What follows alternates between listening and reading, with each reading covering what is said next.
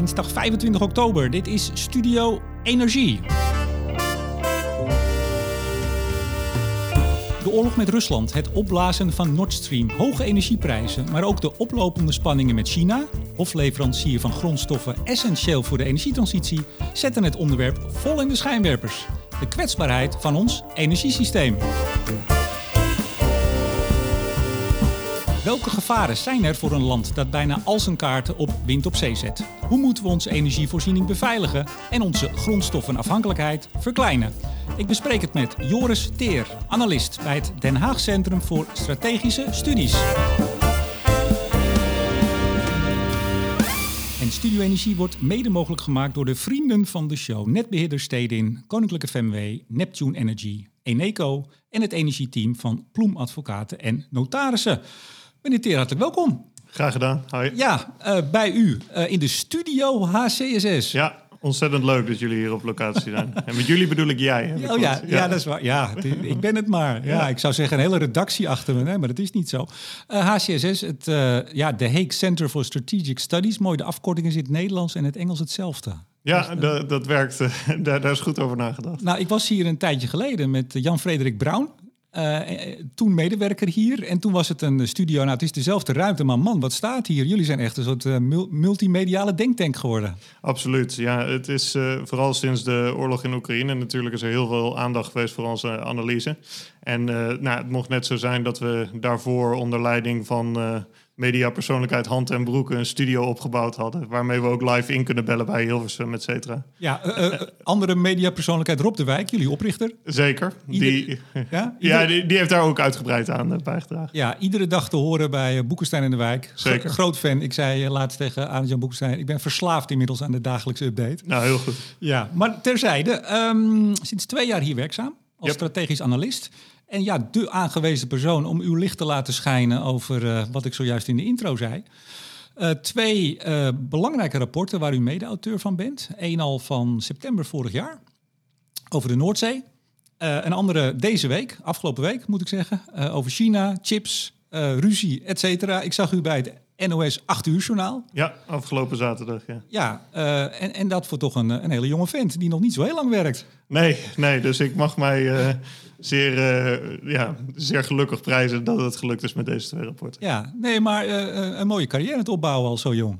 Ja, het, nou ja, het zijn twee dingen. Eén, ik was, zo, ik was altijd al enorm geïnteresseerd door die, die grote machtsverschuiving in de wereld, die eigenlijk gewoon ook vergaand de welvaart van de Nederlander en het welzijn van de Nederlander gaan bepalen. Ja, hebben mensen dat door in Nederland? Um, nou, Oekraïne heeft echt wel veel veranderd. Dus ik denk dat een van de grootste onderdelen van mijn werk voor Oekraïne was het soort van uh, het voorstellingsvermogen wat oprekken. Nou, dat, is niet meer, dat is niet meer nodig. dat is niet meer nodig. Nee, nu gaat het om praktische oplossingen en hoe je snel gaat schakelen en hoe we er ook iets van gaan maken en hoe we beter bestemd raken tegen die geopolitieke schokken. Maar daarvoor was het, nou ja, ik heb twee jaar in China gewoond en daar ontmoette je allerlei mensen die daadwerkelijk nog diep gegriefd waren wat er met het land gebeurd was in de 19e eeuw. En dat ook doorvertaalde met hoe China zich tegen de rest van de wereld moest gaan gedragen. Ja. En de vreemde gewaarwording ook dat nou ja, een eiland als Taiwan, het maakte eigenlijk niet zoveel uit wat die mensen dan op Taiwan zelf wilden.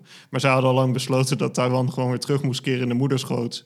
Um, als niet goed schiks, dan kwaadschiks. Ja. En dat, dat was wijdverbreid. En ik vond het heel bijzonder, want nou ja, in West-Europa vooral veronderstellen we toch een beetje dat de hele wereld links-liberaal is en niemand meer doet aan uh, hoge religieverheerlijking of vlagverheerlijking. En daaruit ook echt kan handelen. Nou ja, die fictie is wel uh, beëindigd met de oorlog in Oekraïne. Nou, de parallellen tussen Rusland, als we mensen goed geluisterd hebben naar wat u net zei, die zijn onmiskenbaar. ja. Um, ook gestudeerd hè, in Peking, daarom was u daar. Ja, met heel veel plezier. Het is echt uh, een van uh, heel paradoxaal, omdat er natuurlijk in China allerlei dingen gebeuren die totaal niet door de beugel kunnen. Maar als jong persoon die meer wil begrijpen over hoe de wereld van harde machtsblokken en die competitie tussen die machtsblokken eruit gaat zien, is een opleiding van een jaar aan de Universiteit van Peking uh, geweldig. Maar dat was toen toch. Het is nu zeer lastig om er überhaupt binnen te komen met de COVID-beperkingen. Ja, Peking, Londen, Amsterdam gestudeerd. Ja. Nou, dat is een uh, fantastische voorbereiding geweest op het werk hier bij HCSS. Um, ehm, even toch de actualiteit, want Nou, laat ik het meteen maar zeggen. Ik, twee rapporten. Eén over de, eigenlijk de kwetsbaarheid van Nederland op de Noordzee van september vorig jaar. Nou, dat is met uh, uh, Nord Stream, het opblazen van de Nord Stream pipeline, nogal uh, in de aandacht gekomen. Ik heb dat rapport helemaal gelezen. ik lees niet alle rapporten helemaal, maar deze heb ik helemaal gelezen. En goed ook. Mooi. En ik moet zeggen, toch even als schot voor de boeg voor dit gesprek. Ik ben me eigenlijk wel rot geschrokken. Ja. Want als je ziet, uh, er is eigenlijk nog geen bewustzijn over de dreiging op de, op de Noordzee. Uh, het wordt daar alleen maar drukker, alleen maar meer waardecreatie, zowel economisch, maar ook uh, de, de, politieke gewicht wat eraan wordt als aan worden gegeven. Ja. scheepvaartroutes, nou windparken, dit heet natuurlijk Studio Energie, dus we gaan het vooral over energie hebben, de enorme toename. We zijn de dreigingen nog niet uh, gewaar. Nou, een beetje nu. Mm. Maar als er iets gebeurt, is er eigenlijk, als ik uw rapport goed las, is eigenlijk niemand die weet wat hij moet doen. Zeg ik het zo goed? De, de, de verantwoordelijkheid ligt uh, wijdverbreid bij veel partijen, zullen we het zo zeggen. En, we zeggen hetzelfde dus. Ja, precies, ongeveer. En um, daarbij is het wel heel belangrijk om te beseffen dat misschien wel het grootste probleem waar het rapport op wijst, is niet zozeer wat je mag doen als het fout gaat, uh, maar wat je vooral niet mag doen voordat het fout gaat. En dat heeft te maken met dat in onze exclusieve economische zone wij niet de rechten hebben die we op land hebben. Dus wat we op land hebben is dat nou ja, als je een beetje ongure types rond ziet lopen wij dan wel de kolencentrales, dan wel de kerncentrale in Borselen. Nou ja, dan, Pak die, op. Precies, die klimmen daar het hek over, dan, dan heb je een probleem. Maar op zee, buiten de 12 mijlzone, zijn het ook gewoon internationale wateren. En uh, nou ja, als dan bijvoorbeeld het Russische onderzoeksschip de Jantar uh, rondjesvraag uh, uh, zeilt om het VK en dan door onze Noordzee weer naar boven komt om terug naar Rusland te gaan. En die mag je niet preventief wegsturen. Zelfs niet op het moment dat je die onbemande onderzeeërtjes los zou zien laten. Ja. Um, nou ja als je... die, die, hebben ze en die sturen ze. En als ik las dat rapport, wat, ja. wat we allemaal al niet weten als gewoon publiek, wat er allemaal gebeurt. Ja. Het, is, uh, het is enigszins dreigend, zeg ik het netjes. Nou ja, ik, ik, ik moet eerlijk zeggen dat toen ik er net aan begon eh, met onze veiligheidsdirecteur Frank Bekkers, dat ik er ook. En ik had niet zo'n enorme achtergrond nog in meer de harde veiligheid en wat voor technologieën er allemaal beschikbaar zijn tegenwoordig. Toen dacht ik ook wel van uh, de scenario's die we erin zetten zijn wel heel fors. Maar ja, als een van de scenario's dan gaat over een pijpleiding opblazen en je kijkt uh, anderhalf jaar later terug, dan uh, is het toch wel frappant. Ja, want ik raad ook iedereen aan. Het rapport is gewoon op uw website Zeker. te vinden. Ik zal hem even maar meteen de titel zeggen. Moet ik het wel goed zeggen? waar heb ik hem? Ja, hier. The High Value of the North Sea van september vorig jaar. Er staan ook allemaal scenario's in inderdaad met dat gaat dan vooral over Wit-Rusland. Uh, Rusland die uh, troepen stationeert in Wit-Rusland. Maar Oekraïne ja. komt langs. Uh, nou ja, eigenlijk alles wat we nu ja. zien gebeuren, of vrij veel, staat daar al in. Ja, nou ja en de, de scenario's raken gewoon heel erg aan de kettingreactie. Want het is overduidelijk dat Europa en de VS, we zijn niet rechtstreeks in oorlog met Rusland. Maar het, het gaat om het schemergebied. Dus waar hebben we alle twee richting elkaar wat, wat Lucia van Geuns, mijn energiecollega, zo mooi noemt, knopjes om aan te draaien. Ja, ook mede-auteur van dat rapport. Ja, ook mede-auteur van het rapport. Met nog zes mensen, vijf. Ja, met, ja. Uh, een goed groepsproject is het geweest. Ja, goed.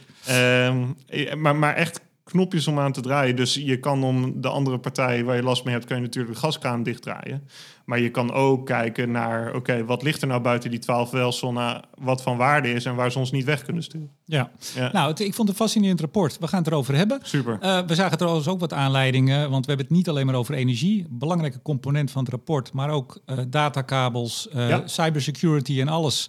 Want een windmolenpark, dat draait volgens mij vooral ook op, op cyber, zou ik maar zeggen. Ja. Dat wordt van, van de, de kust aangestuurd. Misschien schepen ook, de toekomst. Ja die misschien gekaapt kunnen worden. Uh, er is er laatst nog alleen. Nee, er is er laatst, was het vorig jaar, tegen uh, het nog niet opgetuigde stopcontactgevaren. Ja, die ging het windpark in. Ja. Die ging het windpark ja. in. Uh, we hebben vorige week gezien een datakabel bij Zuid-Frankrijk in zee, stuk. Ja. Shetland-eilanden met Schotland verbroken en Shetland met Vareur. Allemaal in dezelfde week, bijna op dezelfde dag. Ja. Denkt u dan meteen, Ah, dat is toeval.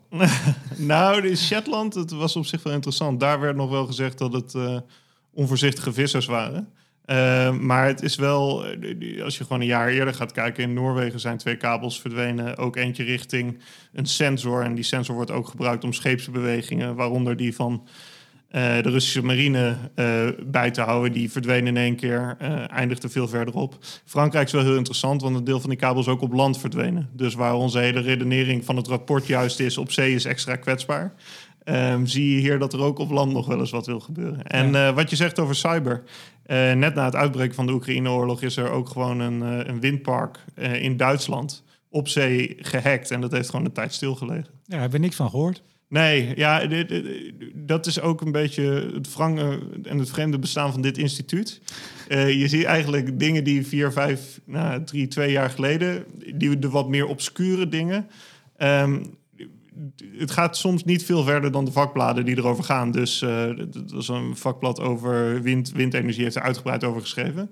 Eh, maar de meer reguliere pers begint het nu wel gewoon heel erg op te pakken. Ja. Maar, maar een van jullie eh, punten in het rapport is ook dat eh, nou, acties worden hybride. Hè? Het is ook Ja. niet meer duidelijk wie erachter zit. Soms zit het in samenwerking zoals Rusland heeft gedaan met hackerscollectieven. Ja.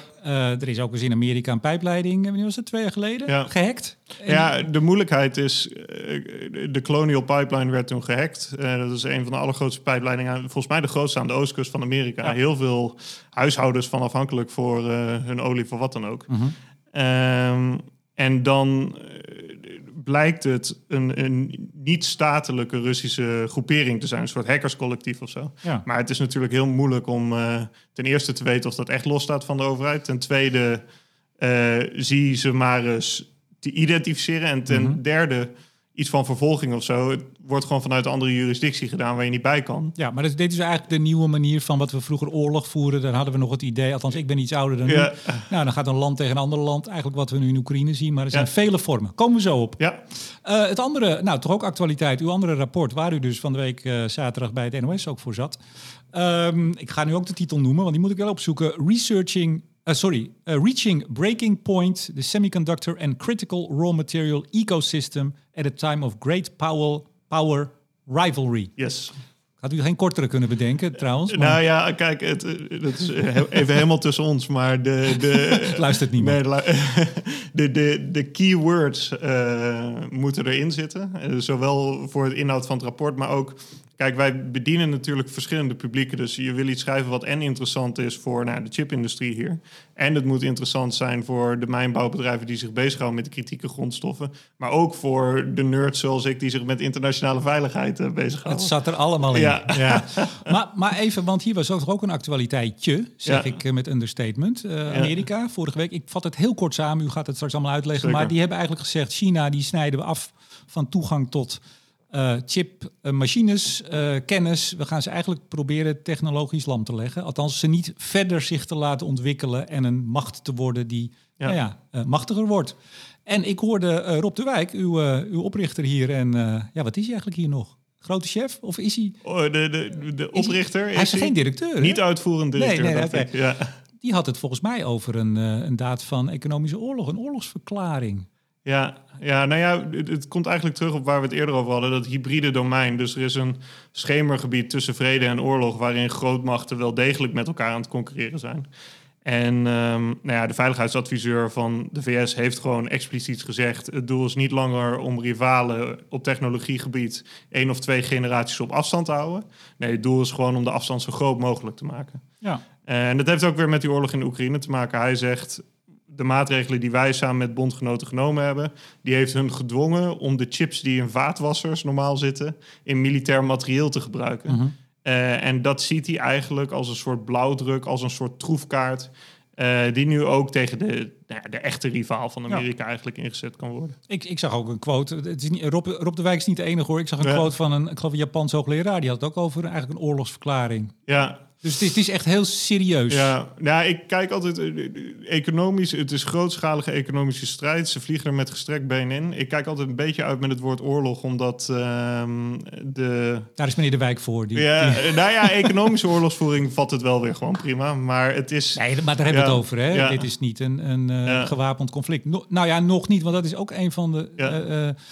Ja, het is niet een vrolijke uitzending misschien, maar we gaan het vooral hebben ook wat kunnen we er nog aan doen. Precies. Daar zitten we voor. Maar nee, maar even serieus. Maar jullie zeggen eigenlijk ook in dat rapport, ook weer met meer auteurs trouwens eh, geschreven, dat Ja. eh, China-rapport noem ik het maar, dat eigenlijk de, dezelfde tekenen te zien zijn die we met Rusland gezien Ja. hebben, die we ook in de jaren 70 met de Arabische landen als het over olie gaat, het weaponizen Ja. van, nou ja, eh, chips, machines en, en grondstoffen, want daar zitten wij hier voor. Ja, Dus de grond- grondstoffen nodig voor windturbines, zonnepanelen, et cetera, die komen toch voor een heel groot deel uit China Ja. en Rusland en Afrika. ja.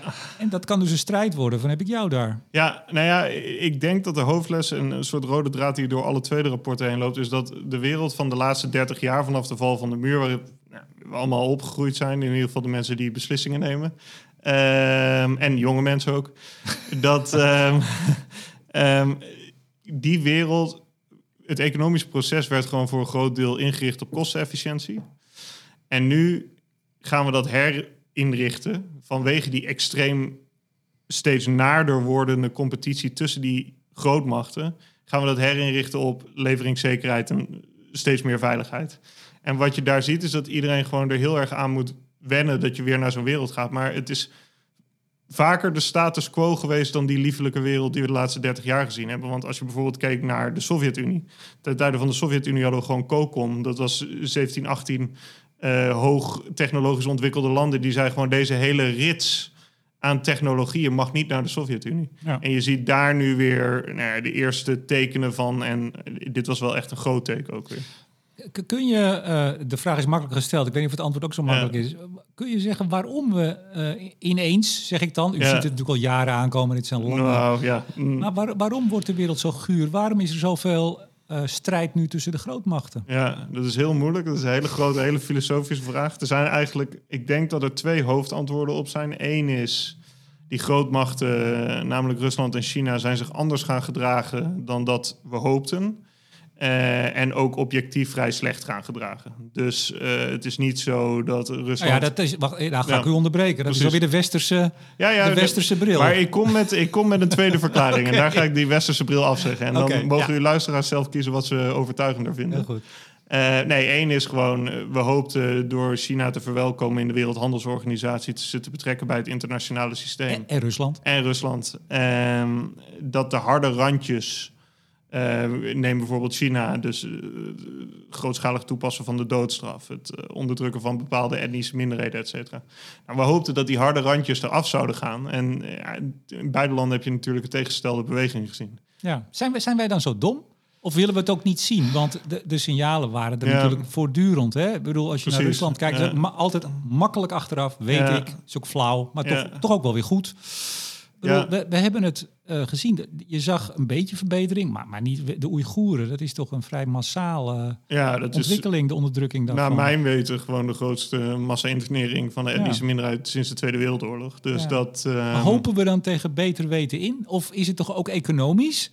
Gas Ja. uit Rusland, eh, China als onze fabriek, de, Zeker. fabriek van de wereld. Is het ook niet gewoon lekker makkelijk goedkope spulletjes uit. China, goedkoop gas uit Rusland? Ja, een, eh, een thematiek die we in dat China-rapport ook wel echt benadrukken is... wij zeggen, er zitten enorme risico's vast aan het afhankelijk zijn van een zeer ambitieuze autocraat.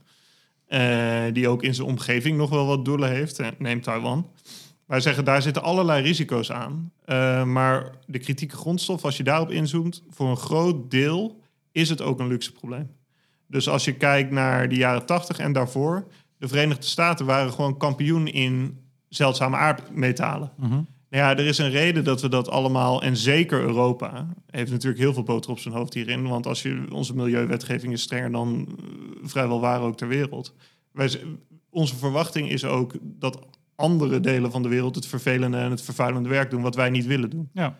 Dus in die zin is het ook zeker eh, economisch eh, impuls. Maar ik denk wel, als ik ook de boeken van die tijd lees, vooral na de Koude Oorlog, maar ook gewoon in de jaren tachtig al openstelling van China. eh, ook een idee, een echt, een echt geloof in dat via handel en via het integreren en via uitwisseling van een hele hoop personen.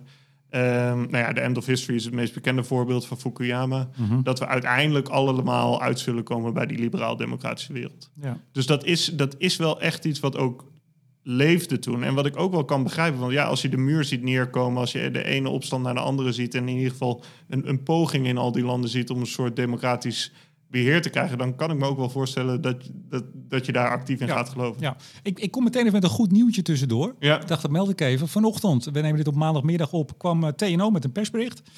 Eh, doorbraak bij ontwikkeling electrolyzers. eh 200 keer minder iridium nodig. Kijk, dat is hartstikke mooi. Die, ja, die, die zag ik volgens mij wel langskomen, maar ik had hem nog niet zo, nee, zo dichtbij op het netvlies. Ik dacht, ik wil toch even meteen wat positiviteit inbrengen. Want dat gebeurt natuurlijk ook als straks eh, China dreigt. En da daar, daar lijkt het op, als dat geweaponized wordt, die uh, zeldzame grondstoffen.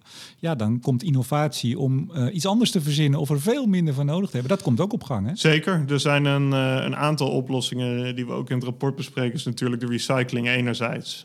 wat zeker een deel van de oplossing is. Maar ook um, als je bijvoorbeeld naar Japan kijkt. Japan die heeft zijn zeldzame aardmetalen afhankelijkheid van China verminderd van iets van 97% in 2010. In 2010 hadden ze akkefietje over een van die betwiste eilanden tussen China en Japan. En toen hebben ze ervoor gezegd, we gaan dat sterk verminderen. En met een breed scala aan oplossingen, bedrijven die er minder van gaan gebruiken, ander soort technologieën, ook weer zelf allerlei raffinage doen van dat soort stukken, hebben ze dat gewoon verminderd tot ongeveer volgens mij 58% nu. Ja. Dus er, er, er, is best wat te bereiken op heel veel verschillende manieren. Oké. Ja. Nou, nou, dit even voor de, die boze buitenwereld die, uh, die maar aan het ontstaan is. Uh, nou, onze energie. Ja, we, we hadden olie, uh, daar waren we voor afhankelijk. Gas hadden we zelf. Hebben we ook niet meer. We hebben het even over Nederland. Ja. nou, Europa eigenlijk ook. De productie van eigen productie in de EU van olie en gas is meer dan gehalveerd in tien jaar. Dus wij hebben niks meer. Um, ja, Dat, is nou weer, dat is nou weer vervelend. Um, de, de shift naar hernieuwbaar. Nou, dan hebben we dus de spullen uit China, Rusland en uh, Afrika vooral nodig. Mm um, zijn dat een beetje de hoofdontwikkelingen? En wind op zee voor Nederland? Nou, dat ja. moet wel, hè? Ja, ik denk, we hebben nu denk ik twee grote uh, blokken bouwstenen op tafel gelegd. Eén is die, die sterk verzurende relatie tussen die grootmachten. En dan misschien de tweede uitleg die ik daarbij nog had, is een andere school die zegt gewoon...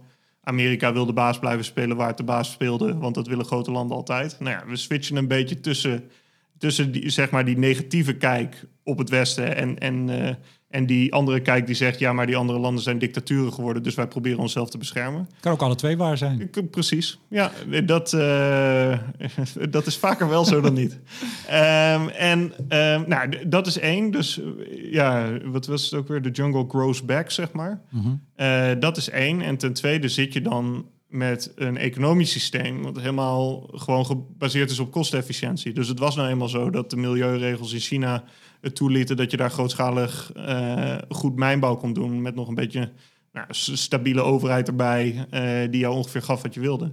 Dus je zit met compleet geïnternationaliseerde toeleveringsketens in een wereld eh, voor grondstoffen die we voor alles wat we het liefste willen, namelijk digitale transitie, energietransitie, ook defensieproductie.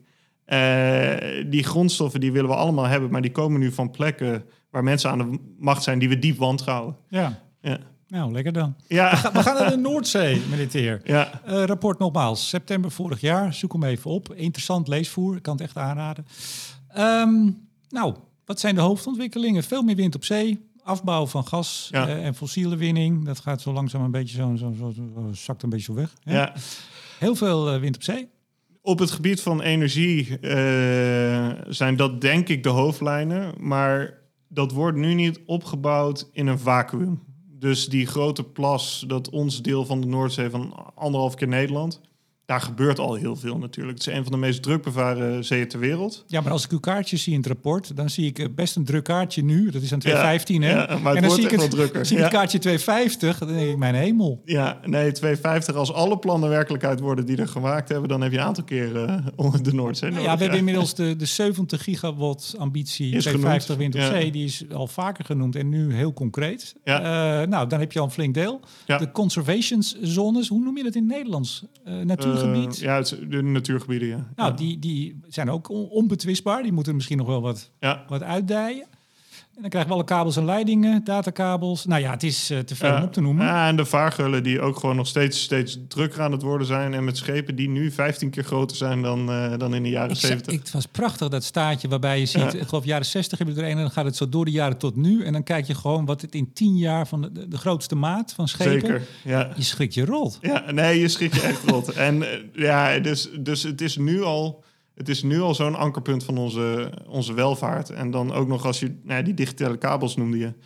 Wij zijn al het grootste dataknooppunt van Europa. Eh, en daarbij nou ja, 90%, meer dan 90% van het internet gaat gewoon door die kabels heen en niet door satellieten. Dus dat is gewoon wat er nu al staat. En dan, uh, ja, we zijn een beetje met die transitie begonnen. Er staat nu iets van 2,5 gigawatt aan wind. Stond er vorig jaar al. Het gaat nu wel versneld. Uh, 21 in 230 als het goed is. 21 in 230, altijd wel goed om erbij te zetten. Ja, kijk, ik, ik ben uh, van een alfa-opleiding kom ik, dus mijn vrienden halen dan hun schouders op. Uh, maar als ik daar dan bij zeg, nee, dat is ongeveer 3 tot 5 miljoen huishoudens die daar dan van afhankelijk zijn. Waarschijnlijk bedoelt u dan het equivalent wat 3 tot 5 miljoen huishoudens gebruiken. Ja, ja, ja, precies. Dus heel goed dat jij dat uh, vanuit jouw expertise aanvult. Ja, en dat, dat, is, uh, dat, dat is een hoop. En dan is natuurlijk de vraag, als je dat doet, dus die 3 tot 5 miljoen huishoudens, dan al in 2030, dan in het Noordzeeakkoord staat die 40 gigawatt, dus ga je richting de 40 procent. richting 2040, 2050. En nu wordt die 70 gigawatt genoemd. Nou ja, dan heb je het gewoon over de, de meerderheid van de energievoorziening. Ja, voor wat we nu, dat is ook wel. Want ik zag, nou, dat heb ik al eens gezegd in podcast. Nee, ik sla ik even over. Uh, nee, maar de ambities in de windwereld zijn natuurlijk ook enorm. En dan wordt Precies. wel iets wat overdreven. Maar het is wel zo dat in 2030 er ongeveer 75% van de stroomvraag van dit moment, hm. op dit moment, dan van zee komt. Alleen die stroomvraag gaat enorm toenemen, is de verwachting. Wegens de elektrificatie van fabrieksprocessen, nou, veel meer elektrische auto's, et cetera. Maar het is gigantisch. Maar als ik, als ik dat dan lees, want het is, ja, we, we kunnen twee uur vullen, misschien wel drie uur met deze twee rapporten. Dat moeten we misschien de luisteraar niet aandoen. maar um, we zien dus die hoofdontwikkelingen, afbouw van, van, van gas en fossiel. We zien um, wind op zee dus enorm toenemen, ook in oppervlak, maar ook in gewoon importantie.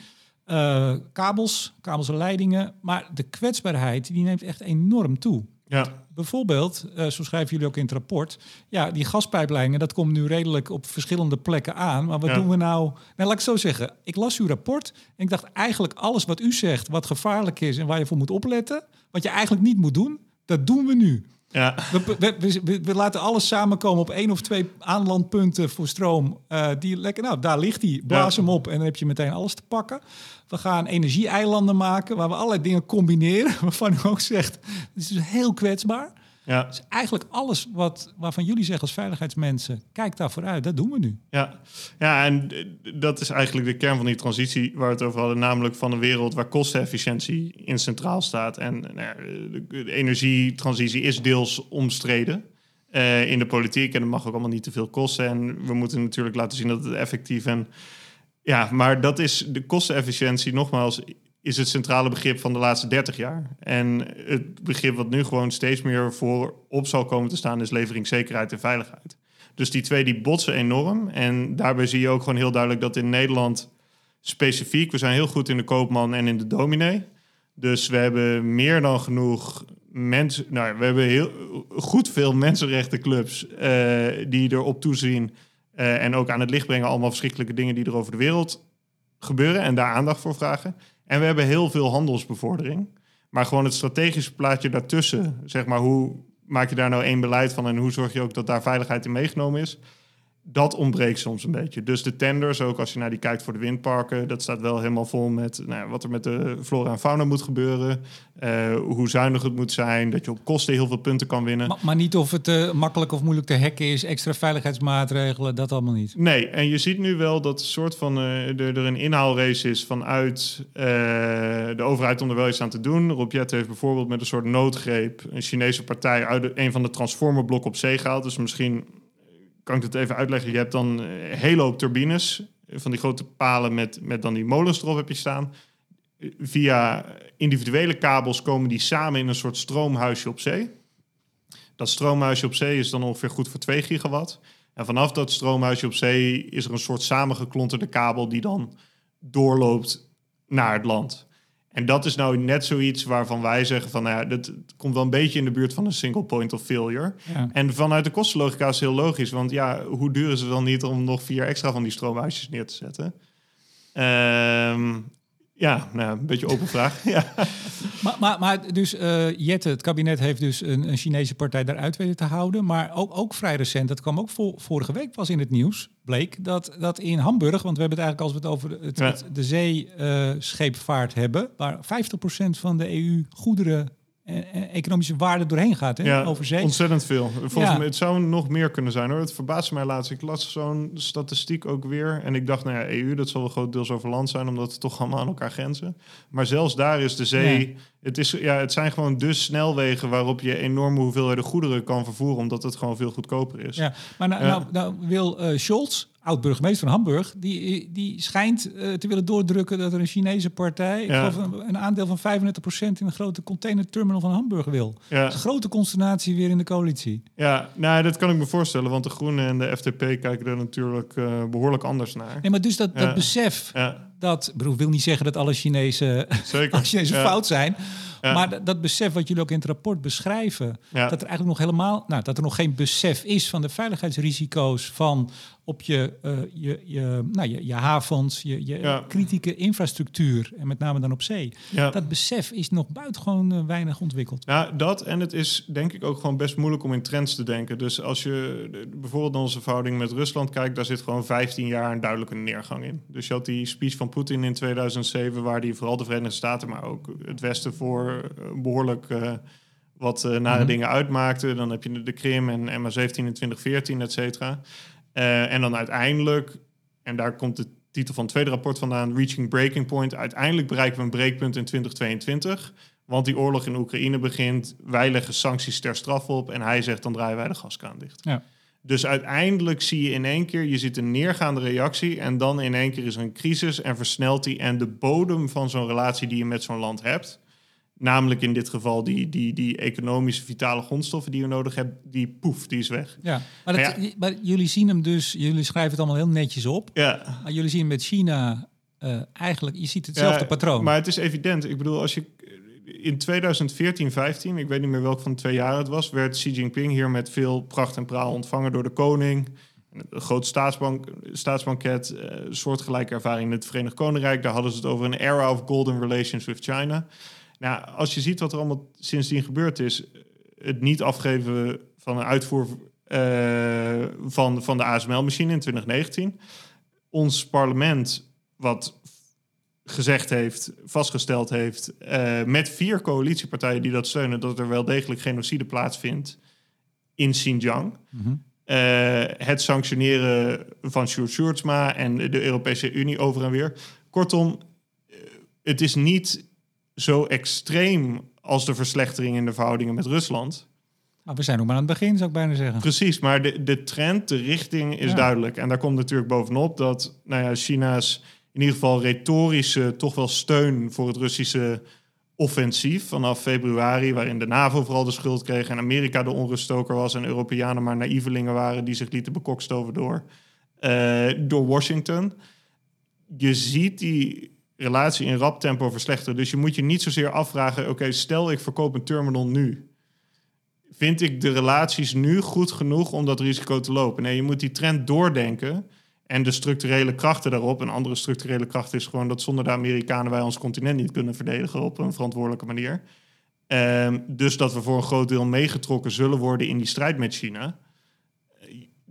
Dan zie je gewoon de relaties achteruit hollen. En als dat de richting is, dan moet je je voorstellen: oké, stel die relatie verslechtert nog verder. Wil ik dan over tien jaar nog steeds dat deze specifieke Chinese partij in die terminal veel te zeggen heeft? Maar het lastige is dat met het niet te laten instappen van zo'n partij verslechter je de relaties. Ja, nee, dus dus ja, het is een soort... ja, maar aan de andere kant, ehm, de hoeveelheid ruimte die wij hebben om ons met de vitale infrastructuur in China zelf te bemoeien, die is beperkt. We gaan zo naar China. Want we zitten al helemaal... zeker. We komen makkelijk al in Ja. China. Nou, we gaan ook wat, wat meer vaart maken. Want ik heb even eigenlijk de essentie van het Noordzee-rapport... althans voor mezelf, Ja, opgeschreven. En corrigeer me maar. We gaan er wat sneller doorheen, Teer. prima. Dus we hebben veel meer activiteit op de Noordzee. Ja, Dat is één. Eh, veel drukker. Scheepvaartroutes worden snelwegen. Die worden ook steeds. Eh, het wordt steeds makkelijker als je daar een schip laat zinken. Wat je via het, het internet, zeg ik even heel ouderwets, overneemt. ja. Je laat het botsen, je laat het zinken. Je stuurt hem een windpark in, wat dan ook. Je kan die scheepvaartroutes makkelijker blokkeren. ja denk Suez. Ja, denk Suez. ja, Dan zie je dus ook dat de, de, nou ja, met het toenemen van de activiteiten voor ons, vooral energie, maar ook op allerlei andere terreinen, neemt ook het economisch, politiek, strategisch belang van die zee toe. zeker. Ehm, het vervlecht steeds meer, zeggen jullie in het rapport. Hè? Al die activiteiten gaan een beetje samenhangen. Ja. Het is niet meer zo gescheiden. Dus als je de ene raakt, raak je de ander ook. Ja, de energieeilanden zijn in de, in de aanmaak waar dan en waterstof gedaan wordt. En, eh, Ja. ja. Ja, de, die fysieke concentratie, dat is ook heel gevaarlijk. Ja. Althans, ik, ik zeg het even zo. Nou, digitalisering van marineactiviteiten sowieso wat steeds meer doorzet. ja. Dat ging van analoog dat steeds meer... eh, Nou, autonome schepen is uiteindelijk de richting waarin ze hebben ermee getest, maar het beviel nog niet helemaal. Hè? Ja. Er zijn tests geweest. Ja, de- de- de- en dit is niet helemaal mijn, mijn hoofdexpertise binnen het rapport. Maar semi-autonoom voor een deel kan al. Ja, en Ja. dus kun je ze ook overnemen. Nou ja, het, het zit wel allemaal. Je moet het ergens mee besturen, dus de lijntjes zijn ergens open. Ja. Eh, dus daar, daar zijn wel manieren voor. Ja. Nou, dan hebben we dus meer geo- geopolitieke spanningen. De machtsblokken waar wij als Europa Ja, toch een beetje tussen zeker. dreigen te worden. eh, eh, nou, niet vermalen, maar in ieder geval wel Ja. meegetrokken te worden.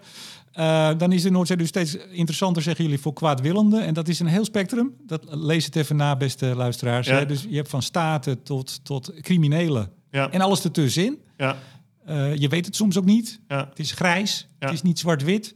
Ze werken ook samen soms. ja.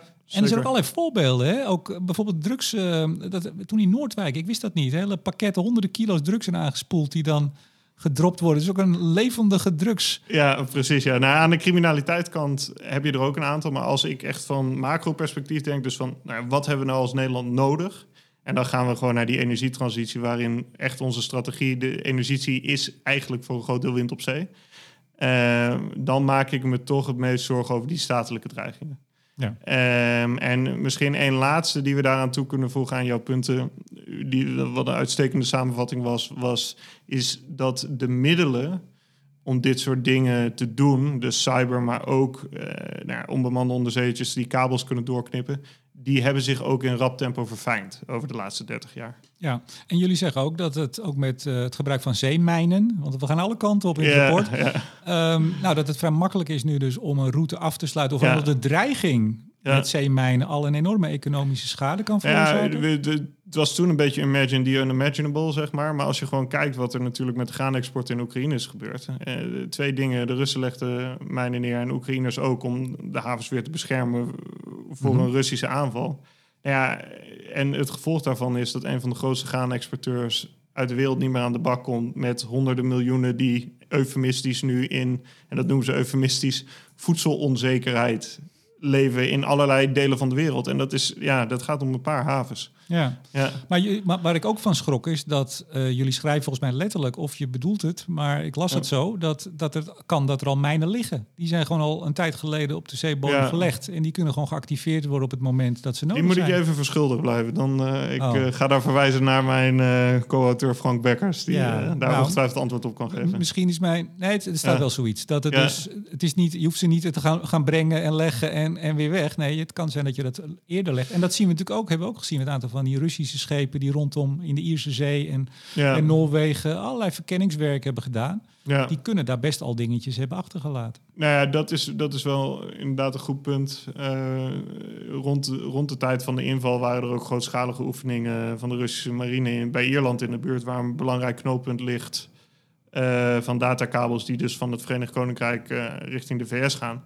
En het is, ja, nogmaals, het ligt zo, zo ver onder de zee. We hebben het ook niet helemaal volgehangen met sensors of zo. Dus dat, om die hele kabelruimte te scannen of daar niks mee gebeurd is... of op lange termijn of met een soort op afstand bedienbaar iets... dat is natuurlijk heel moeilijk. Ja. Ja, Nou, en, en tot slot hoor, en dan gaan we even naar de oplossing. Ja. Dan gaan we naar China. We hebben zoveel Zeker. te doen. Ehm, het is niet alleen maar het vernielen van die kabels eventueel en dingen platleggen, maar Ja. ook vooral het aftappen. Ja. Gewoon de datastroom volgen en eh meeluisteren en meekijken en mee ontvangen van data. Ja, al moet ik wel zeggen dat ik zelf me echt heel veel zorgen maak om die sabotage. En het zijn twee dingen. Eén, ehm, zoals je ook zei over olie en gas en over die datakabels... die zijn ontworpen met een idee van redundantie, heet dat dan volgens mij. Dat weet jij beter dan ik. Ze moeten tegen een stootje kunnen. Precies, ja, dus zo zeg je dat mooi. Ehm, elektriciteit is dat dus op dit moment niet. We zitten nu op 2,5 gigawatt. We gaan naar die enorme afhankelijkheid. Ehm, en ik maak me echt veel meer zorgen over dat er over tien jaar drie van die kabels tegelijkertijd, dus van die high voltage kabels uitgaan. Dat zou meer zijn dan het reservevermogen eh, van West-Europa om dat op te vangen. En het is ook een nadeel van elektriciteit tegenover gas. Dat sla je niet zomaar op.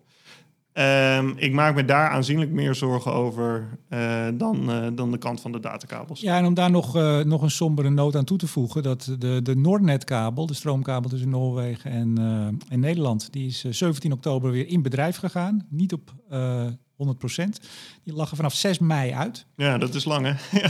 uh, die is wel, dacht ik, al een jaar of 15 oud. Maar men ja. weet nog steeds eigenlijk niet waarom hij stuk is. En men weet ook nog steeds niet waarom hij zo uh, veel sneller verouderd is dan men had gedacht bij het ontwerpen. Mm. Dus daar loop je ook tegenaan. Maar die stopcontacten op zee die nu gebouwd worden voor de windparken, of die gebouwd zijn en gebouwd mm. worden voor de parken, waar Tennet mee bezig is.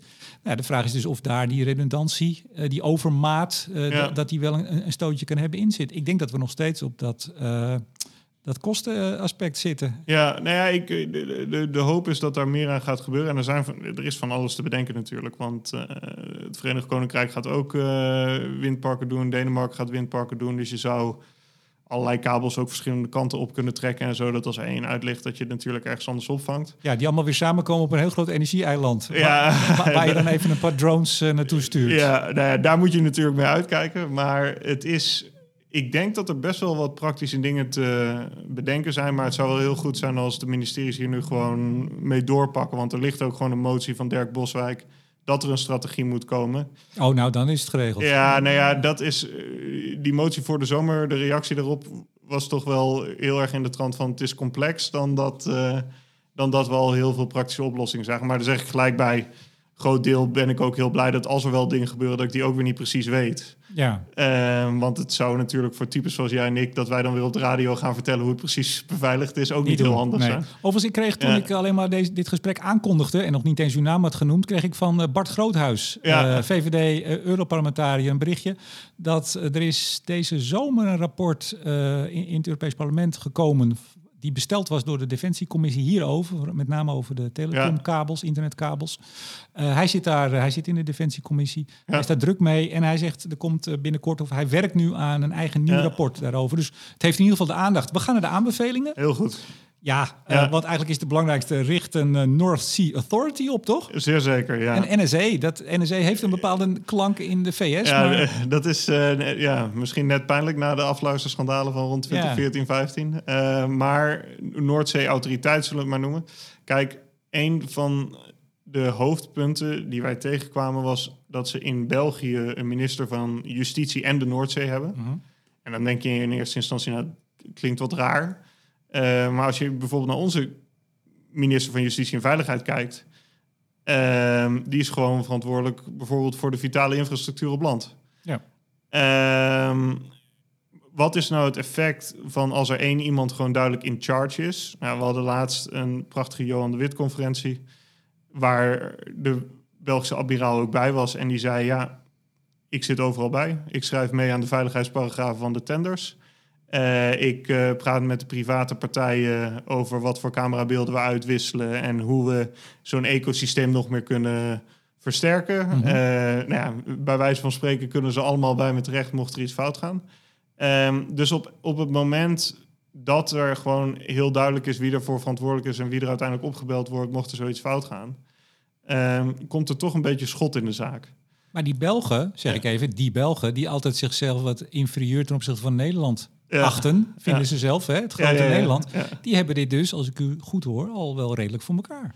Ja, Beter dan wij. En dan ga ik een hele nare uh, caveat plaatsen bij Beter voor elkaar. En een groot deel van dit probleem is gewoon echt heel moeilijk op te lossen, want dan raak je aan die 12 mijlzone. En namelijk buiten die eerste 12 mijl van de kust mag je überhaupt, als je kwaadwillende partijen verwacht dat ze iets gaan doen, mag je ze überhaupt wegsturen. Dus de Belgen hebben heel veel maatregelen genomen. Uh, dat is ook hartstikke goed. En daarmee gaan ze harder vooruit dan dat wij doen. Maar dat, dat probleem van ja, het feit dat die parken buiten de 12 mijlzone liggen... en nogmaals, dus dat je niet eens preventief een zeer verdacht schip weg mag sturen...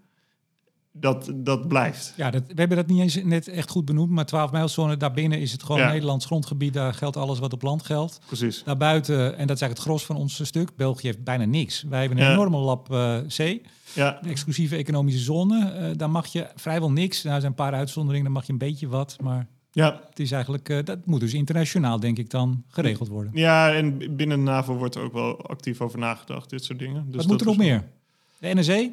Uh, we moeten een NSC, uh, we moeten een kustwacht die daar de uitvoerende arm van wordt, met veel meer capaciteit. Uh, en dat, dat, dat is wel degelijk een issue van, kan je überhaupt screenen wat er allemaal aan de hand is? Maar dat is vooral monitoring dan, in de gaten houden en optreden. Ja, zeker. Maar we moeten eigenlijk eerst nog, als ik even een stap terug mag, denk ik, in het ontwerp van wat wij er allemaal bouwen, ja. daar moet veiligheid worden ingebouwd. Dat is het nu nog, nog niet. Nou, dat, dat sowieso. Security, kijk, en dit is ook wel misschien een goede oproep om te doen hierin. Um, het is, die tenders staan nu uit. We zijn voor een deel aan het bouwen. Ik woon in Scheveningen, dus ik zie daar eh, hoe hard al die turbines uit de grond ploppen, zeg maar. Um, dit aan de voorkant doen en er goed over nadenken welke maatregelen je nu kan nemen, is wellicht een stuk makkelijker dan dat halverwege allerlei kabels weer uit de grond gehaald moeten worden en er dan allerlei uh, alsnog met noodingrepen een hoop extra zaken op toegepast moeten worden. Ja, ja. ja. maar dus bewustzijn is één, daar begint het al mee. Ja. Dat het dit überhaupt. Ja. Nou, lees het rapport. Iedereen moet het rapport even lezen, dan weet hij het. Ja. Uh, de NSE, dus een één autoriteit moet opgetreden kunnen worden. Uh, maar bijvoorbeeld ook schrijven jullie dat nu eigenlijk de infrastructuur vooral in handen is, of bijna uitsluitend, behalve Tenet nu met de ja. van private bedrijven. Ja. En die hebben ook een heel ander perspectief over het algemeen dan dat veiligheid nou bovenaan ja. staat. Nou, maar ik, wat ik wel mijn persoon en dan zonder individuele bedrijven te doen, mijn persoonlijke ervaring is wel degelijk dat hun veiligheidsafdelingen, dat daar wel mensen zitten die het ook heel serieus nemen en daar goed over nadenken en dat die soms ook wel uit andere plekken op de wereld komen, zoals het VK of de VS en zo, met een iets uh, volwassener soort of veiligheidsbegrip. Hm. Dus die bedrijven zijn eigenlijk best wel wilwillend, maar nou ja, nogmaals, die, die 30 jaar aan wereldwijde handel en kostenefficiëntie. En het gaat er vooral om dat je je producten goed heen en weer krijgt. En er is niet een soort grote statelijke partij die dat kan verstoren. Heeft er niet toe geleid dat wij in Nederland grote kennis ontwikkeld hebben. Om die bewust, dat bewustzijn wel te hebben. Dus die bedrijven, ik, ik merk vaak dat er enorme welwillendheid is. Maar die kijken wel heel duidelijk ook naar Defensie en de overheid. en ook naar clubs zoals wij van, om erover na te denken, waar komen die dreigingen dan vandaan en wat zou je eraan kunnen doen? Nou, we laten maar even zitten. De dreiging van LNG-schepen uh, die ge gehackt en, ge en ge ja. gepirate kunnen worden, opgeblazen kunnen worden. scenario werk is altijd leuk. Ja. Nou, dus dat, het is echt een heel interessant en ja, le leuk is een gek woord, maar ook uh, ammoniak. Als we, als we groene waterstof in de vorm van ammoniak gaan uh, verplaatsen. Ja, puur als je gewoon naar de scheepvaart kijkt en hoe hoog iets de lucht in gaat als er iets fout gaat, dan is er natuurlijk LNG, ook de compressie van CO2 om dat weg te voeren en ergens in de grond te stoppen. En tegelijkertijd uh, waterstof in de vorm van ammoniak. Ja, het zijn wel behoorlijke lastige middelen die je uh, rond aan het varen bent. Ja. ja. Hebben we deze gehad? Dan gaan we nog even naar China. Wat mij betreft wel. Ja. Gaan we nog even naar China kijken. Maar nogmaals, ik noem nog één keer tot slot het uh, rapport. The High Value of the North Sea, september 2021, gewoon op de site te vinden. En uh, ja, ik vond het uh, buitengewoon fascinerend. We gaan naar China. Nou, nou zijn we lekker van, van Fossieland afgaan. Ja. Uh, zeg ik dan maar even ja. samenvattend. Veel meer zon, wind, uh, elektrische auto's, alles nodig. Nou ja, nu, we hadden het er net al over, dreigt er toch eenzelfde patroon. Of althans, de trend is al te vergelijkbaar met Rusland. Het weaponizen van dit soort zaken. Amerika heeft hard ingegrepen vorige week. En eigenlijk probeert China dus klein te houden. Nou, China zal dat niet pikken. Ik heb even wat cijfers, althans uit jullie rapport natuurlijk. Kijk. Hè? Uiteraard. China levert uh, 97% van het. Is het gallium? Gallium, ja. Ja, ik moet heel eerlijk zeggen, er zaten wat stoffen bij die ik niet ken. 68% van het germanium, 69% silicium. Rusland nog 43% palladium, grootste leverancier. Komt ook nog steeds deze kant op, is heel bijzonder. Ja, hè? Ja. Ja, vertel even, want dat, dat las ik ook. Toen dacht ik, ja, dat is dus al die, hoeveel sanctiepakketten hebben we al? Acht? zeker. Nou ja, als je ook gewoon luistert naar wat onze minister van Internationale Handel hier zelf over zegt, is dat ondanks de sancties de helft van de handel met Rusland gewoon uh, overleefd heeft. Ja. Um, en palladium, nou ja, palladium is de essentiële grondstof voor een hele hoop verschillende computerchips. Um, dat ging voorheen vanuit Rusland werd het gedolven, daar opgewerkt. En dan ging het het vliegtuig in, omdat het toch nou, vrij edele grondstof is. Ging het via het vliegtuig rechtstreeks naar Europa. Ja, het enige verschil wat daarin is gekomen is eigenlijk dat wij het luchtruim hebben ges- gesloten voor hun vliegtuigen. Dus het komt nu over Doha of Istanbul alsnog deze kant op. Tja. Ja, Maar daar, daar zie je dus dat... Nou goed, nee, maar dat is Ja. afhankelijk- afhankelijkheid. Eh, overigens, eh, Congo, heel belangrijk, kobalt. Kobalt, 61%. ja. En we hebben nog in China, ik weet niet hoe je dat noemt, dat REE, die 17 zeldzaam aardmetalen. zeldzame oudmetalen, 58%. Ja, Nou, als Rusland zegt morgen, eh, jullie kunnen de boom in, ja. want wij krijgen geen chips of we krijgen geen ASML-machines Ja. meer. We gaan eens even de kraan dichtdraaien. Wat gebeurt er dan hier? Dan heb je een hoop problemen in eerste instantie voor de bouw van eh, benzineauto's. Want daarin wordt het grootste deel van de palladium wat je importeert gebruikt. En maar een heel klein deel gaat in chips. In benzineauto's? In, nee, de- dus in benzineauto's, daarin wordt eh, ja, gasoline cars, dat Ja? eh, vertaal je die manier Ja, op. Hè? Er gaat een groot deel van het palladium en een klein deel gaat in chips, omdat chips klein zijn, et cetera. Maar van die, van die fossiele auto's willen we af, toch? Dus Precies. Nou ja, er gaat één ding gebeuren. Je krijgt een enorme verdrukking op de markt met enorme prijsstijgingen. En dan is de vraag, al die onder... Die, die leveraars van chips, komen die nog steeds aan het kleine hoeveelheid palladium... die ze daarbij wel moeten hebben om die chips te bouwen? Mhm. Ja, maar hier zit meteen al... en dan eh, gooi ik helemaal het schema en de structuur door de war. Doe maar lekker. Ja, maar eh, hier zit al meteen voor palladium in ieder geval een interessant deel van de oplossing. Want als we toch van al die benzineauto's af moeten. En je weet dat de recycle ratio ongeveer 11% is voor palladium. En je weet dat er minder in chips gaat. Eh, dan in de benzineauto's. Nou ja, vanaf dat we die uit gaan voeren of uit gaan faseren, ligt daar dan bijvoorbeeld misschien weer een interessante oplossing om zo'n afhankelijkheid af te bouwen. Ja, dus Rusland met zijn palladium, daar liggen wij niet wakker van. Nou, op de korte termijn lig ik daar wel degelijk zeer wakker van. Ehm, op de middellange termijn, op het moment dat je de goede oplossingen doet en daadwerkelijk investeert in al die recycle-initiatieven. Want het, het moet allemaal wel er zijn, zeg maar. Ja, ja, maar, maar, maar we gaan naar China. Ja. Want dat is toch wel de, de supermacht als het hierover gaat. Hè? ja, waar voor de Amerikanen die chips de troefkaart waren, zijn de kritieke grondstoffen voor China absoluut de troefkaart. Oh, oh, ja, het is zo vers, eh, die, eh, die stap van eh, Amerika vorige Ja. week. Heeft China al gereageerd daarop? Nee, eh, nee. Eh, behalve één woordvoerder. En ik ben even vergeten wat hij dit keer gezegd Ze heeft. heeft het ook tijdens het congres gedaan, hè, Precies. Ja, nou, echt één, twee dagen ervoor. Dus dat was wel... eh, dat, dat is stevig. Eh, nee, maar want- het is nog extra symboliek, hè? Precies. Klap in het gezicht. Ah, nou, of het zou... Ja. Nou ja, precies. Richting Xi Jinping persoonlijk Ja. is, dit, is dit heel heftig. Ja, Ja. absoluut. Nee, zeker. Want het raakt ze zeer, heb ik begrepen. Het raakt ze absoluut zeer. Het is, kijk, de Chinese chipindustrie is wel degelijk zeer opgekomen in de wat, wat we noemen de meer volwassen chips, de mature chips. Hebben ze daadwerkelijk ook wel serieus marktaandeel veroverd. Eh, en ze kunnen gewoon, kijk, 25% van de vraag voor chips komt gewoon uit China, omdat zij zoveel produceren in de wereld. Dus ze kunnen best wel op iets liften. Nou ja, nu was het al zo dat vanaf 2019 de nieuwste ASML-machine niet die kant op mocht, want daarmee kan je de meest geavanceerde chips maken. En heel interessant, alleen daarmee kan je de meest geavanceerde chips maken ter wereld. Eh, dus China beukt tegen een.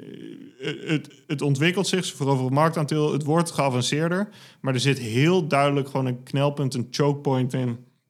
Waarbij ze één afhankelijk zijn van die machine van ASML.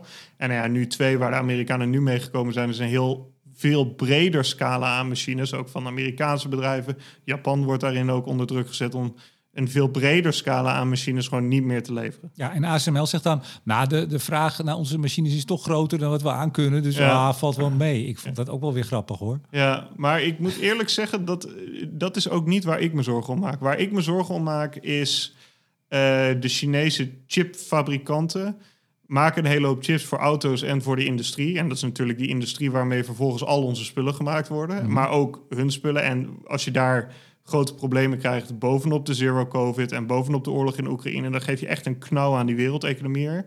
Daar maak ik me zorgen over de druk in die toeleveringsketens. Want het is wel degelijk zo, als je gewoon puur naar het belang van ASML kijkt. Een van hun grootste knelpunten is gewoon de productiecapaciteit. Genoeg mensen, genoeg slimme mensen, genoeg plekken om die machines te bouwen, et cetera. Dus een van de aanbevelingen die hier ook heel duidelijk in zit, is gewoon bouw tienduizenden woningen extra bij in Eindhoven. En zorg dat je de 30% regeling voor expats vasthoudt. Want Eindhoven concurreert met New York, Taipei, Tokio, Silicon Valley voor die extreem slimme engineers die ASML zo hard nodig heeft. Ja, maar goed, als, als ze niet meer naar China mogen leveren, want daar hebben we het nu even over. Ja. Wat gaat China dan doen? Nou ja, en dit is waar, waar het echt heel interessant wordt. Want één, de troefkaart die zij hebben, zijn de kritieke grondstoffen. En dat is ook wat wij gepeld hebben in dit rapport. We hebben het gewoon voorgelegd aan ehm, ja, 49 vertegenwoordigers, of van vrij hoog in de overheid, of oud-ambassadeurs, of mensen die in die eh, kritieke grondstoffen in de semiconductor supply chain zitten. Hebben eigenlijk tien grote risico's gevraagd. Wat er mis kan gaan met de aanlevering van kritieke grondstoffen voor die semiconductors. Nou, dit, het risico wat er als allergrootste uitkwam, we hebben ze gevraagd, rangschikt dat nou eens op hoe groot is de kans dat dit gebeurt en wat zou de impact zijn op de semiconductorproductie? Waar mensen zich het meest zorgen om maken, is gewoon de toegenomen vraag naar die grondstoffen door de energietransitie. Ja. Zij zeggen voor kobalt bijvoorbeeld, gaat in allemaal elektrische auto's. Berekeningen zijn dat voor kobalt elk jaar de vraag met 5% stijgt. Er moeten tientallen extra kobaltmijnen ter wereld bij komen om dat te doen. Zij zeggen die verdrukking die dat op gaat leveren, gaat het eerste knelpunt worden voor die chips. Ja, en, en dus het start voor innovatie voor eh, alternatieven voor kobalt, zeg ik dan. Ja, maar op chipgebied is het wel echt heel moeilijk, want het is een van de meest innovatieve industrieën ter wereld. Het gaat allemaal op zo'n, nou, ik wilde zeggen microniveau, maar nanoniveau, dat het kleinste verschilletje in de chip de chip net minder effectief kan maken dan Mhm. anders. Dus als je puur kijkt naar de ratio van de omzet eh, die in R&D gaat, vervolgens is de chipindustrie een van de aller aller soort van onderzoeksgedreven industrieën. Dus het kleinste verschilletje in de grondstoffen die je gebruikt kan al enorme effecten hebben op de effectiviteit. Dus het is niet zo dat we zeggen van, eh, nou ja, er zit kobalt in, dat swappen we wel en daar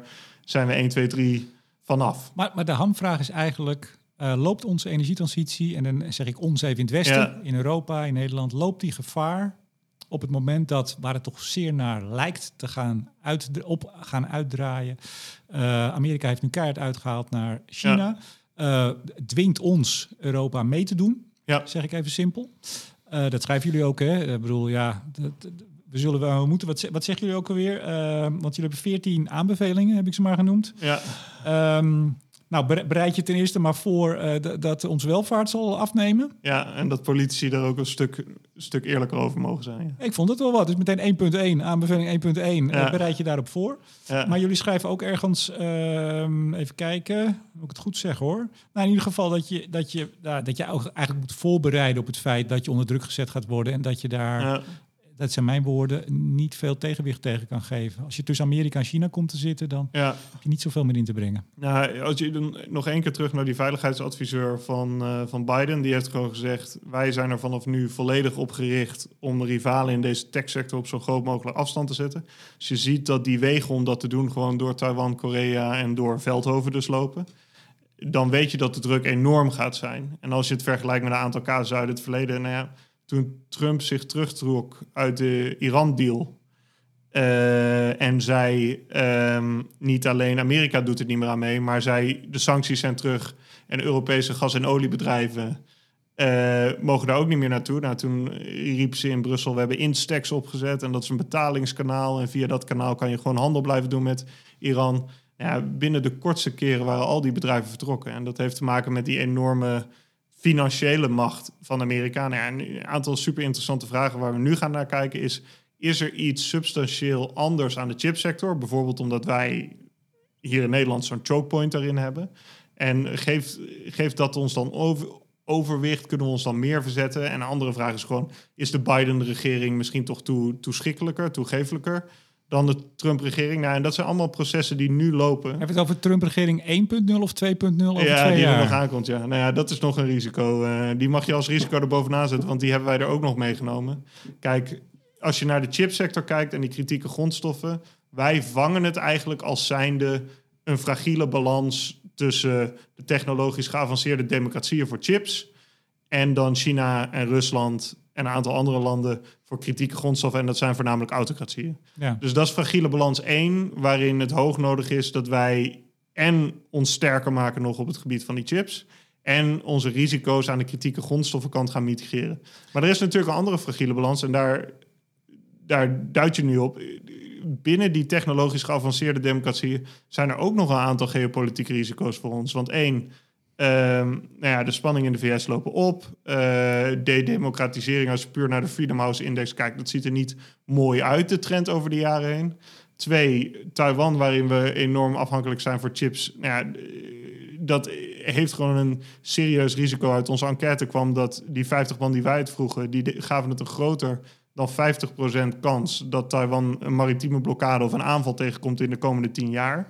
Nou, als je er dan naar kijkt dat 92% van de meest geavanceerde chips daar geproduceerd worden, dat is er nog één. En drie is de vraag, de, de kern van de militaire competitie tussen China en de VS ligt in Oost-Azië. Zuid-Chinese Zee, Oost-Chinese Zee, rond Taiwan. Um, welke, hoe groot worden de geopolitieke risico's die contacten met Zuid-Korea en Japan, et cetera, waar je ook nou, door die zee naartoe moet varen, uh, om daarvan afhankelijk te zijn? Ja. Benut je sterktes, uh, is, is het advies. Ja. Uh, we hebben ook een chips. wat hebben we ook in, in Europa? Chip Act. Ja. Chip Act. We gaan erin investeren. Dus de doel, miljarden. Ja, miljarden. Het gaat om heel veel geld. Europa produceert nu ongeveer nog 10% van de chips wereldwijd. Dat willen ze naar 20% ja, hebben. We moeten wel grondstoffen hebben. Ja, nou ja, dat is een, een van de dingen die wij zeggen. En ook iets wel wat we tegenkomen. Als je, aan, als je met semiconductor-analisten praat of mensen in die sector, merkt veel positiviteit. En toch een beetje het gevoel ook van, tuurlijk, China, er zitten wat delen van de ketens. Uh, maar binnen een decennium, als je hard werkt, zou je daar misschien ook wel zonder kunnen. En als je met de mensen in de energie praat of in de kritieke grondstoffen die zich daarmee bezighouden, daar kom je, dat zijn ja, toch een beetje een soort soms treurwilgen. Die zien dat, uh, dat de, enorme, de enorme afhankelijkheid van China er is. En die zien helemaal niet van uh, daar komen we in tien jaar naar, nou wel zonder. En die grondstoffen mensen en die semiconductor mensen moet je eigenlijk meteen bij elkaar brengen. Om gewoon de hele supply chain mee te nemen en dan je strategische beslissingen te maken. Of, oftewel, want treurwilgen zijn, uh, nou, ja. over het algemeen toch ook wel realistisch, denk ja. ik dan maar. Ja. het, het risico voor onze energietransitie is dus heel groot. Op het moment dat, dat we worden afgesneden of alleen maar, het hoeft maar iets te beperken. Dat zagen we eigenlijk ook met Rusland, met gas. Ja. Het hoeft eerst maar een klein beetje minder te zijn. En de, de, de verstoring die dat geeft en de prijsstijgingen kunnen enorme en de, gevolgen hebben. En politiek. Ja, en kijk naar de prijzen de laatste vijf jaar. Die zijn voor een hoop van die grondstoffen al enorm omhoog gegaan. Heeft, er, heeft trouwens die, u hebt 14 aanbevelingen gedaan. Uh, de ja, laatste, het zijn iets meer, denk ik. Maar nou ja, ik heb er 14. heel goed. Ik heb 1.1 tot en met 5.4. Ik heb ze net even opgeteld. Maar de laatste is uh, voorkom fatalisme. Komt dat door de treurwilgen die u allemaal tegenkwam? nou, het is wel een belangrijke kijk, de wereld wordt ook gewoon in zekere zin door een groot deel gevormd door die politieke beslissingen. Dus als Deng Xiaoping niet China open had gegooid na de dood van Mao Zedong, dan was een groot deel van die industrie ook niet die kant opgetrokken. Het is uiteindelijk ook een politieke keuze hoe je je land en hoe je je exportbeleid en hoe je je economische beleid inricht, die er vervolgens voor zorgt of bedrijven hier blijven of weggaan, et cetera, et cetera. Dus waarbij we gezegd hebben, avoid fatalism, maar daar zeggen we meteen wel bij. Het terughalen van die industrieën, en Amerika is ermee bezig, die hebben alweer een nieuwe kobaltmijn geopend. Australië is er hard mee bezig, Canada. Dat zijn echt landen waarvoor we naar oplossingen kijken voor de kritieke grondstoffen. Maar het eerlijke antwoord is wel gewoon, er is een reden dat het nu in China zit. En dat is omdat het goedkoop wordt. Dus dit gaat gewoon prijsstijging door de hele keten met zich meebrengen. En er is misschien ook een reden dat nu wel in Amerika, Australië en Canada. Nou, Canada, dat vind ik altijd een beetje tussen Amerika en Europa in zitten. Maar, zeker. maar dat wij, en dat zag je nu ook laatst weer met de ophef over of er een uh, regeringsdelegatie naar Qatar zal gaan voor het WK. Uh, ja, ons, u zei het in het begin, dominee en koopman. Onze dominee, die is, uh, nou, die is nog lang niet verslagen. Sterker nog, de dominee is alleen maar sterker geworden in Nederland. We staan voortdurend met ons vingertje uh, te wijzen hoe het beter moet. En we willen nu sancties tegen Iran, omdat ze drones leveren. Of meer sancties weer. Ja. Ziet u in de houding, laten we even tot Nederland beperken, Nederlandse politiek... Mm. waarbij toch het, het morele nou, een heel belangrijke stem heeft. Rob de Wijs zegt, jullie Rob, uh, uh, welkom in een nieuwe wereld. Dat we in Nederland maar niet zien dat de wereld verandert en dat, dat je er daar met een opgeven vingertje echt niet meer komt. Ja, nou, ik ben het daarmee eens. En het pijnlijke hieraan is dat het zo, het is enorm incidentgedreven. Um, en die incidenten, en dan zeg ik meteen bij, die zijn verschrikkelijk en groot en, Zeker. en, en ramp, rampzalig. Maar als je, kijk, Liesje, de, de minister, van de internationale handel. Liesje, u mag Liesje, Liesje wilde ik zeggen. uh, u kon die... even niet op de, op de naam komen. Nee, precies. Ja, ik, de, de tweede naam was een stukje langer dan... Uh, ja. Nee, kijk, ons, ons antwoord op deze Rusland crisis was reactief. We hebben die 40% gasafhankelijkheid in Europa laten ontstaan. Nou, dan, dan, dan kom je dus zo'n breekpunt tegen. En toen hebben wij gezegd, dan sturen wij onze minister samen met de Duitse minister naar Qatar. Met de vraag, is er alsjeblieft nog wat vloeibaar gas over?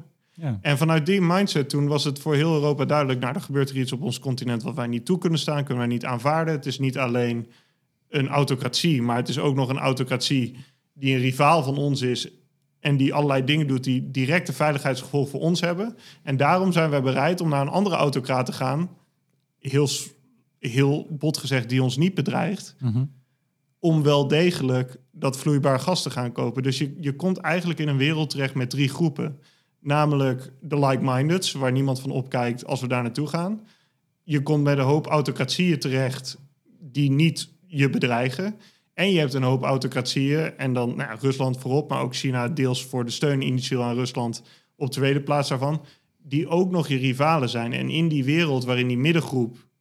Denk ook aan Azerbeidzjan bijvoorbeeld. Azerbeidzjan doet allerlei dingen waar wij totaal niet achter staan. Maar een wereld waarin die middengroep, dus de autocratieën die je niet direct bedrijven, in de armen geduwd worden van de autocratieën die dat wel doen. Dat, dat wordt een hele gure wereld voor de democratieën waarmee we nog zijn hier. Nou, eindigen we niet vrolijk. ja, nou ja, het is misschien wel, het biedt wel een soort van handelingsperspectief. Want ehm, je, zult, je zult op een positieve, humanere manier ook al dit soort landen wel tegemoet moeten treden. Ik bedoel, de, de Congo is er één van. 70% van het kobalt komt er vandaan. 70% van die kobalt gaat vervolgens naar China voor opwerking. En Amerika is daar ook uh, in dominant. Nou ja, of dat dan de beste deal voor dat land is, of dat je als Europa kan zeggen: ik ben wel degelijk bereid om een grotere marge te betalen op het moment dat er daar ook vooruitgang is op allerlei van dit soort werkomstandigheden, et cetera. Maar dan moet je je bereid op inrichten. En het tweede is ook, je moet echt accepteren dat de wereld een stuk duurder gaat worden, want het gaat die sowieso worden. Ja, en, en, maar je zult toch ook bereid moeten zijn, denk ik, meneer Teer, dat, dat je uh, niet altijd maar met je vingertje kan blijven lopen. En anders uh, vis je achter het net. Nee. Ik bedoel, als je ziet, de, de, en op zich heeft Europa natuurlijk, en dat is ook met ons hele energie, of, uh, klimaatbeleid, is het idee toch ook met die Carbon Adjustment Mechanism, hè, dat, ja. dat wij eigenlijk gaan helpen om de rest van de wereld minder te laten uitstoten. Ja. Nou, in, een, in een harder, veel harder wordende wereld zul je één, uh, ten eerste grondstoffen moeten hebben om überhaupt nog iets te kunnen doen. Ja. En als je zelf geen mijnen wil, en je wil geen gaswinning meer in Nederland, of het wordt hier uh, onaantrekkelijk gemaakt, dan maak je het natuurlijk wel heel erg afhankelijk. Nou ja, voor die mijnbouw en daarin is Europa toch binnen de westerse wereld ook wel weer de meest extreme casus hoor. Want je ziet wel pogingen dat er dan lithiummijnen in Portugal geopend worden en dat sneuvelt voor een groot deel weer. En ja, precies. Europa heeft een hele duidelijke verwachting, impliciete verwachting, dat de rest van de wereld het vervuilende en het vervelende werk opknapt. Maar tot, totdat we daar weer politiek mee geconfronteerd worden in eigen land, dat we daar gebruik van maken. En dan heb je kans dat we daar weer uh, tegen ageren. Maar, maar, dat is dat incident gedreven. En dat is misschien ook wel leuk. Dan beginnen we, eindigen we met een soort metabeschouwing op HCSS. Kijk, een tent als HCSS is er ook voor om te zeggen: dit zijn de vitale belangen van een land als Nederland. Dit is wat je nodig hebt voor onze economie om te functioneren. En op basis daarvan gaan we bepaalde strategische compromissen moeten maken. En dat betekent niet dat als je dan in Qatar bent, dat je nooit meer iets zegt over mensenrechten of dat soort dingen. Maar het betekent wel dat in een wereld waarin daadwerkelijk iedereen dat vloeibare gas graag wil hebben, dat je niet in je eentje thuis met je armen boos over elkaar kan blijven zitten. Ik uh, help u hopen dat we dat inderdaad niet gaan en blijven doen. Joris Teer, analist bij HCSS, het Den Haag Centrum voor Strategische Studies. Hartelijk dank voor het gesprek. Heel veel dank. En uiteraard bedank ik ook jullie, beste luisteraars. En in het bijzonder alle vrienden van de show, waaronder netbeheerder Stedin, Koninklijke FMW, Neptune Energy, Eneco en het energieteam van Bloem Advocaten en Notarissen. Tot zover. Mijn naam is Remco de Boer. Graag tot volgende week.